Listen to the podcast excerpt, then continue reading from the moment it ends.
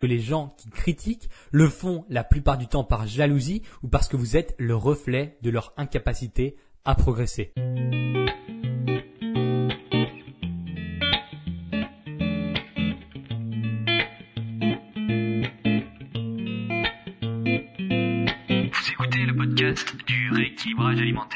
L'émission réservée à ceux qui veulent reprendre leur santé en main tout en continuant à vivre une vie sociale épanouie. Chaque semaine, venez discuter alimentation, mode de vie, perte de poids et bien-être avec Maël Brosso.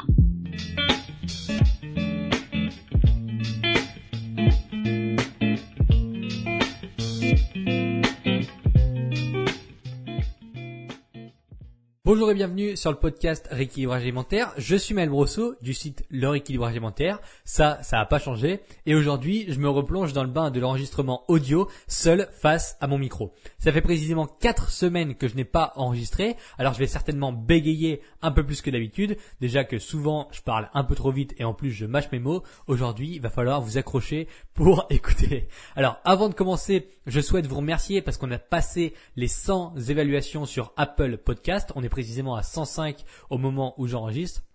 Donc maintenant, on peut aller en route tous ensemble vers les 500 évaluations iTunes. C'est le prochain palier à atteindre. Aussi, j'étais à Budapest la semaine dernière, donc le jour où j'enregistre, là on est le 27 août, vous allez certainement écouter ce podcast un mois plus tard parce que j'ai pas mal d'avance sur les podcasts. Et oui, forcément, j'adore faire ça, donc j'en enregistre plein d'avance. Donc j'étais à Budapest la semaine dernière, et outre le fait que je vais certainement aller vivre là-bas puisque je suis tombé amoureux de cette ville, ceux qui étaient sur Instagram s'en sont rendus compte, j'imagine eh bien, euh, j'ai été agréablement surpris de voir que dans la catégorie alimentation, le podcast était numéro 1 en France et qu'il était aussi dans le top 3 en forme et santé. Parce que là-bas, quand j'étais là-bas, j'ai pas regardé du tout comment le podcast se portait. J'ai répondais un peu aux messages privés sur les réseaux sociaux, mais je répondais pas aux mails et j'allais pas voir ce qui se passait sur Internet. Et quand je suis rentré, j'ai ouvert Apple Podcast et je me suis rendu compte que le podcast Le Rééquilibrage alimentaire est numéro 1 en France dans la catégorie alimentation et qu'il est aussi numéro 3 dans la catégorie forme et santé qui est la catégorie parente. Donc c'est génial, c'est incroyable, c'est super cool d'être à ce niveau devant des émissions qui ont 100 fois plus de moyens pour produire leurs épisodes. Parce que moi, pour vous faire un descriptif des conditions d'enregistrement, je suis juste là, en face de mon micro, en face d'un mur blanc, torse nu, en short, en train de vous, enregistrer cet épisode. Et pourtant, il y a quand même des milliers de personnes qui m'écoutent chaque semaine. Donc, c'est juste trop cool. Alors, je vous remercie. Je remercie tous ceux qui s'abonnent au podcast. Je remercie tous ceux qui le partagent. Je remercie tous ceux qui prennent le temps de laisser 5 étoiles et un petit commentaire. C'est vraiment grâce à vous que le podcast est aussi bien classé et qu'on arrive ensemble à répandre cette parole qui, a priori, fait du bien autour de moi et autour de vous. Donc, je vais introduire ce podcast avec des chiffres super sympas. Vous allez voir, ça va vous donner un grand sourire. Si aujourd'hui vous êtes en France, on vit dans une société où nous recevons à peu près 8 marques d'attention négative pour seulement 2 marques d'attention positive. Voilà. Qu'est-ce que ça veut dire exactement? Eh bien, en pratique, ça veut simplement dire qu'en moyenne, on va pointer du doigt 8 fois ce que je ne fais pas bien pour 2 fois ce que je fais de bien. Donc, si tous les jours, vous recevez par exemple 30 marques d'attention, 24 fois ce sera pour vous dire que c'est mauvais, ou en tout cas que ça pourrait être mieux, et 6 fois seulement pour vous dire que c'est bien. Alors c'est évidemment une moyenne et pour certains ça sera 5 pour 5 mais ça veut aussi dire que pour d'autres ça sera 9 pour 1 ou même 10 pour 0.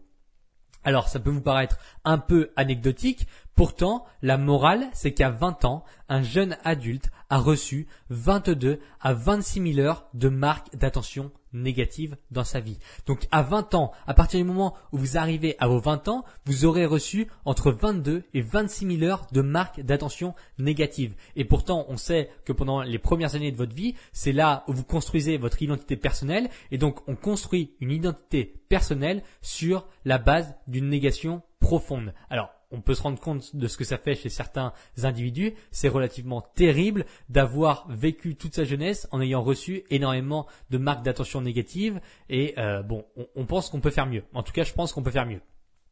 Alors, il y a une explication culturelle et, éducationnelle qui justifie ce phénomène. Un exemple très simple, c'est les notes que ramènent les gamins pendant toute leur scolarité. Quand on grandit dans un paradigme, on a tendance à le reproduire. Donc, si quand vous rameniez un bulletin à vos parents, ils passaient huit fois plus de temps sur la mauvaise note en géographie que sur la bonne note en français, on comprend pourquoi culturellement la France est un pays négatif. Alors, je continue à observer ça dans mon entourage et vous aussi certainement. Si un jeune a eu 17 de moyenne en maths donc cette année, mais que dans l'appréciation il y avait marqué bavardage, eh bien la plupart des parents considèrent comme acquis le 17 et s'attardent sur les bavardages. Avoir 17 sur 20, oui bon c'est bien, bravo pour ta note. Par contre là, comment ça se fait que tu bavardes? Au trimestre dernier, c'était pas marqué que tu bavardais et bon, même si au trimestre dernier il avait que 15, hein, il a progressé sur le 17, on va passer deux secondes à dire ah bravo c'est bien le 17. Par contre pourquoi tu bavardes? Et là on va passer deux heures sur les bavardages pour 10 secondes sur le 17 sur 20. Et c'est ça qui est profondément bah, c'est assez emmerdant finalement. Parce que on passe très peu de temps sur ce qui est positif mais on passe énormément de temps sur ce qui est négatif. Alors je prends l'exemple des cours et des notes pour les gamins qui reviennent de l'école parce que c'est quelque chose de très palpable et on peut tous s'analyser et se rendre compte que oui effectivement on fait ça. Même s'il y a 90% de positif dans le bulletin d'un enfant eh bien on va passer 90% du temps sur les 10% négatifs. Ce qui est complètement incohérent mais comme je l'ai dit c'est culturel c'est ancré dans notre et on reproduit le paradigme que nos parents ont fait avec nous. Alors pourquoi on fait ça? Il y a une raison très simple, c'est parce qu'on pense que notre enfant, ou en tout cas la personne avec qui on parle, peut être meilleur. Donc on s'attarde sur ce qui est négatif pour dire regarde, là tu as une marge de progression. On le fait certainement très maladroitement parce que à mon avis, il faudrait passer plus de temps à dire ouais le 17 c'est positif, c'est super, tu as progressé. Enfin bref, je suis pas là pour donner des cours d'éducation positive, mais on va voir ce que ça amène plus tard, notamment en lien avec la perte de poids. Alors, la plupart des parents considèrent comme acquis le 17 et s'attardent sur les bavardages. Je ne pointe personne du doigt, tout simplement parce que c'est une réaction inconsciente, conditionnée par l'éducation et la culture dans laquelle nous avons évolué. Avant de présenter mon anti-argument, il y a quelque chose qu'il est très intéressant de souligner. C'est qu'au Canada, par exemple, la tendance est complètement inversée. On va souligner 8 fois ce que vous faites de bien pour seulement 2 fois ce que vous ne faites pas bien. Donc sur 10 marques d'interaction, eh bien 8 fois on va vous on va avoir une interaction positive avec vous, une marque d'attention positive avec vous pour seulement 2 fois des marques d'attention négatives.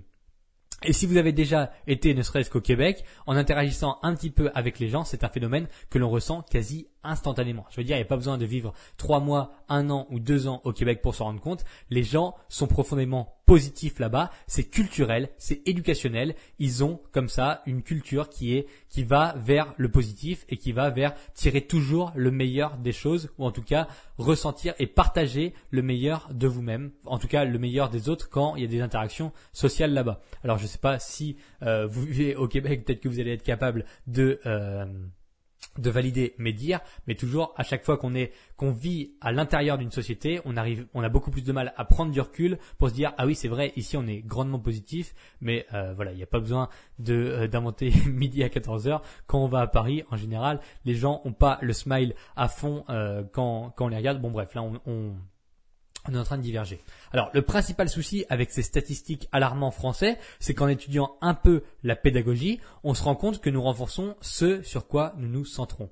Donc, on, renforce ce sur quoi nous nous centrons. Si j'amène mon carnet à ma mère et qu'elle passe 10 secondes sur les bonnes notes, mais 2 heures sur les mauvaises, mon estime de moi va en prendre un coup. C'est indéniable. Si on passe 100 fois plus de temps à décrire à quel point je devrais faire des efforts parce que c'est naze, eh bien je vais finir par penser que je suis naze. Et c'est normal, c'est humain. On se concentre sur ce que l'on pointe ou sur ce que l'on centre. Donc, si ma mère me dit c'est bien, bravo, t'as eu euh, tes bonnes notes, super, on y passe 10 secondes, donc ça veut dire qu'il apporte un intérêt beaucoup moindre à mes bonnes notes qu'à mes points d'amélioration, ou en tout cas qu'à ce qui est négatif dans mon bulletin. Donc forcément, si on passe beaucoup plus de temps à me dire, regarde, ça t'aurais pu faire mieux, ça c'est mauvais, ça c'est pas top, eh bien je vais finir par dire, bon ben finalement, je suis un humain pas top, et je suis un humain qui peut faire mieux, et je suis un humain mauvais. Et alors qu'on passe très peu de temps à dire, regarde, c'est super, t'as fait des efforts, t'as réussi à progresser ici, eh ben là j'aurais eu l'image de moi qui est de dire, c'est super, je fais des efforts, je peux progresser, je suis quelqu'un qui peut progresser, donc je vais tout faire pour progresser. Alors là, c'est euh, c'est anecdotique, mais voilà, vous comprenez la tendance générale qui se dégage de ça. La culture du, progrès, elle est très peu présente ici. Si un enfant passe de 4 de moyenne à 5, eh bien, il y a un progrès et en théorie, c'est bien. Mais puisque 5 sur 20, c'est considéré comme étant médiocre, eh bien, le progrès n'est même pas souligné. Donc, l'enfant, il pense que tout ce travail complémentaire a été produit en vain parce que 4 sur 20 c'est nul et 5 sur 20 c'est encore nul. Alors qu'il y a eu une progression. Et là je parle d'un enfant avec les notes à l'école parce que c'est quelque chose qui est palpable auquel tout le monde peut s'identifier, mais aussi c'est aussi valable dans une entreprise. C'est aussi valable quand vous avez un élève en coaching. C'est aussi valable quand vous avez un client dans une entreprise. C'est aussi valable quand vous avez un chef qui vous parle. C'est aussi valable quand c'est vous le chef et que vous parlez aux gens qui travaillent avec vous. Donc c'est quelque chose qui est applicable à travers les cultures et à travers les professions et dans plein plein de situations et même dans vos situations familiales, dans vos situations de couple, etc., etc. C'est donc une culture focalisée sur le résultat. C'est contre-productif parce qu'on ne passe jamais de 0 à 20 directement. On a des paliers, 5, 10, 12, 15. Donc se focaliser sur le résultat, ça supprime tous les repères de progression.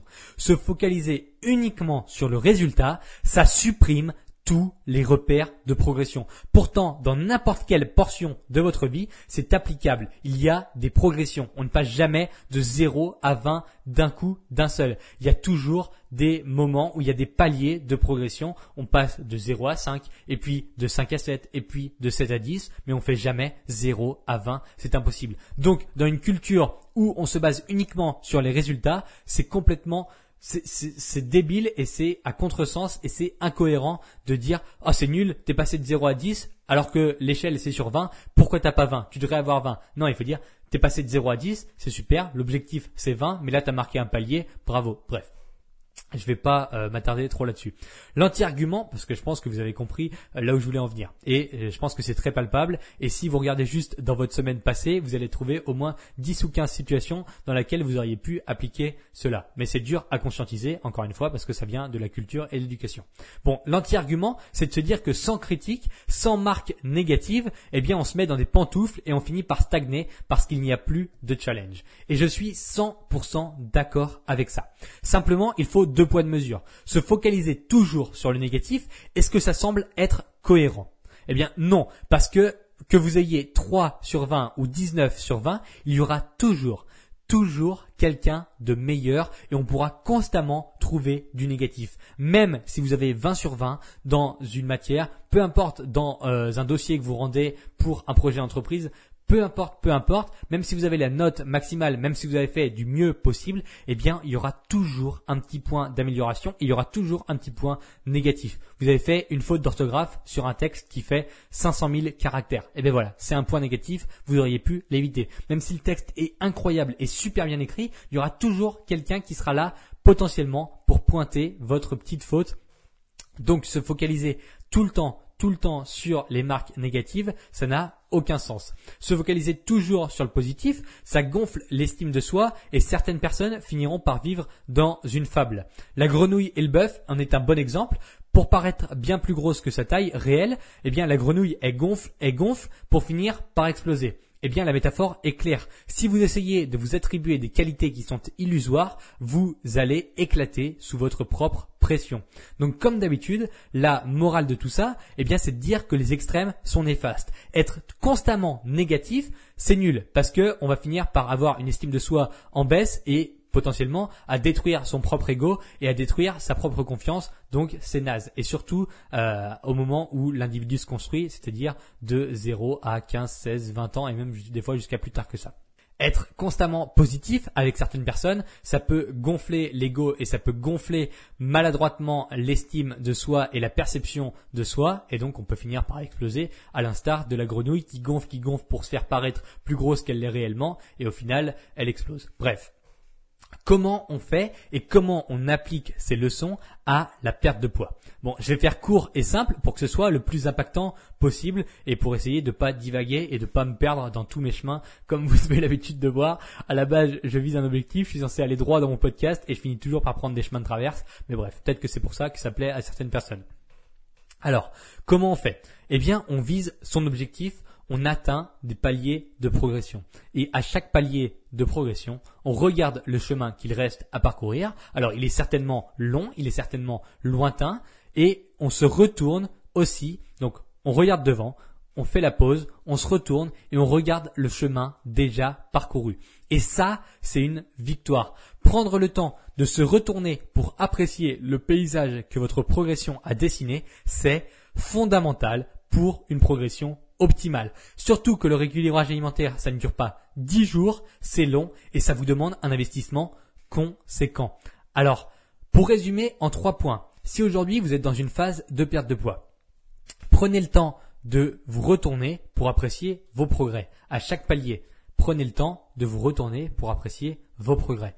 Motivez-vous en continuant à visualiser votre objectif physique. Il est loin, mais vous avez le temps. Rome ne s'est pas faite en deux jours. Et pourtant, Rome, aujourd'hui, ça tient encore debout. Et il y a des millions et des millions de personnes tous les ans qui vont voir cette ville. Pourquoi? C'est peut-être pas c'est peut-être pas une coïncidence. Si ça a demandé tellement de temps, tellement de travail, tellement de moyens humains et matériels, c'est peut-être pour ça finalement qu'il y a autant de gens qui vont euh, visiter cette ville tous les ans et tous les jours. Numéro 3, appliquez un filtre sur vos oreilles. Gardez en tête que les gens qui critiquent le font la plupart du temps par jalousie ou parce que vous êtes le reflet de leur incapacité à progresser. Vous êtes le reflet de leur incapacité à progresser. Cette phrase, elle est hyper importante. La plupart des, des enfin, dans 90-95% du temps, les gens qui critiquent, c'est simplement par jalousie, mais ça je vous l'apprends pas. Et même nous, des fois, quand on critique, si vous faites une introspection de vous-même, quand vous critiquez, des fois c'est juste un moyen de protection pour dire Attends, je veux pas, je veux pas trop en savoir parce que déjà tu m'en as dit un tout petit peu, je suis jaloux, je vais vite trouver un point d'ombre, un point négatif pour critiquer, comme ça ça va te faire redescendre sur terre un peu et moi ça va gonfler un peu mon ego et ma confiance en moi. Donc ça c'est humain aussi et surtout c'est le reflet des incapacités à progresser. Faites la différence entre un conseil honnête et une marque négative purement malveillante. Et souvent, c'est assez visible euh, de faire la différence entre les deux. En tout cas, si vous prenez un peu de recul, vous pourrez vous dire ah oui, en fait, c'était même pas une critique justifiée. C'est juste parce qu'il était jaloux ou juste parce qu'il est incapable de le faire. Donc, il fallait bien qu'il se protège lui-même en critiquant. Par contre, on a des gens qui argumentent et qui vont profondément vouloir que vous progressiez, profondément vouloir votre bien et qui vont faire des critiques constructives et bienveillantes. Et là, honnêtement, c'est bon, ça dépend des contextes, mais honnêtement, souvent, c'est utile d'écouter ce genre de critique. Alors voilà, restez exigeant avec vous-même, mais 400 grammes de perdu, c'est bien. Une journée de déficit calorique respecté, c'est bien. Un cran en moins dans votre ceinture, c'est bien aussi. Et ça, il faut le comprendre. Parce que un cran plus un cran plus un cran, ça fait trois. Et la progression, c'est l'objectif ultime. Le résultat, c'est juste une finalité arbitraire. Ce qui compte, c'est la progression, d'avancer un trou dans votre ceinture par un trou dans votre ceinture, d'avancer 400 grammes par 400 grammes, de pouvoir tenir une journée en déficit, puis une, puis une de plus, puis une de plus, puis une de plus. Ça fait une semaine, deux semaines, un mois, deux mois. Et ça, c'est la progression. Et ça, c'est votre objectif. Parce que la progression, elle doit être constante. Alors, elle n'est pas, elle pas tout le temps sur une ligne, euh, elle n'est pas tout le temps de façon linéaire, mais elle doit être constante. Au final, sur un mois, vous devez avoir passé plus de temps à progresser que de temps à rester sur place ou à régresser. Et ça, c'est l'objectif ultime, parce que si vous continuez à progresser de façon palpable et de façon bah, continue, du coup, eh bien vous aurez gagné. Le résultat, c'est juste une finalité arbitraire. C'est pas parce que vous cibliez un point. Bon, j'avais déjà fait un podcast là-dessus. Voilà, je suis encore en train de me, barrer. Euh, je sais plus ce que c'est le podcast. Je vous le mettrai en lien. Il y avait un podcast intéressant là-dessus. Il me semble que c'est le 38 ou le 39. Enfin, il y en a un où ça s'appelle C'est trop facile de ne rien faire. Et euh, globalement, je résume cette idée-là. Euh, parce que là encore, ça va être n'importe quoi. Donc, soyez bienveillant sans pour autant devenir un bisounours. Vous pouvez mieux faire, c'est sûr, mais le plus important, c'est que vous soyez meilleur aujourd'hui que la semaine dernière et surtout que vous soyez positif face à ça, que vous soyez honnête avec vous-même. Des petits progrès, ça reste des progrès. Et voilà, j'en avais parlé, il me semble, il y a deux semaines aussi, avec, euh, non, j'en ai parlé sur Instagram. Bon, bref. Une des façons de devenir meilleur, donc voilà, j'espère que ce podcast, ça y est, je commence à partir en freestyle, on voit euh, que j'ai perdu l'habitude des podcasts. Bref, j'espère que vous avez compris le sens profond de cet épisode-là, et pour vous dire que vous devriez faire attention et être un peu plus conscient de euh, des marques d'attention que vous laissez aux autres, et vous devriez aussi mettre des filtres quant aux marques d'attention que les autres portent sur vous. Quand on vous dit c'est pas bien, ou quand on vous dit fais attention, ou quand on vous dit tu pourrais faire mieux, ou quand on vous dit oh c'est nul, oh tu, enfin bref, tout ça là, il faut mettre des filtres et regarder si c'est juste de la jalousie ou si c'est juste un, moyen de se protéger. Et puis tout ça, à, partir du moment où vous l'éliminez, eh bien vous arrivez à avoir beaucoup plus de marques d'attention positives autour de vous. Et euh, comme vous l'avez entendu dans un des podcasts que j'ai fait récemment sur la puissance et l'influence de l'entourage, eh bien euh, quand on commence à s'attarder uniquement sur le positif, en général dans sa vie, ça va beaucoup mieux. Bref, je vais essayer de pas trop m'égarer. Je sais pas combien de temps on est. Oh, on est déjà à 20 minutes. Bon, alors une des façons de devenir meilleur, c'est de laisser 5 étoiles sur Apple Podcast et de partager cet épisode à quelqu'un de votre entourage si cela vous a plu. Merci d'avoir écouté jusqu'au bout. Merci pour l'ampleur que vous donnez à cette émission. Désolé si c'était un peu brouillon, surtout sur la fin. Je, commençais à sentir que, je m'éloignais un peu du sujet principal. En tout cas, j'espère quand même que vous avez compris le sens profond de, cet épisode-là. Et je vous dis à bientôt pour le prochain podcast.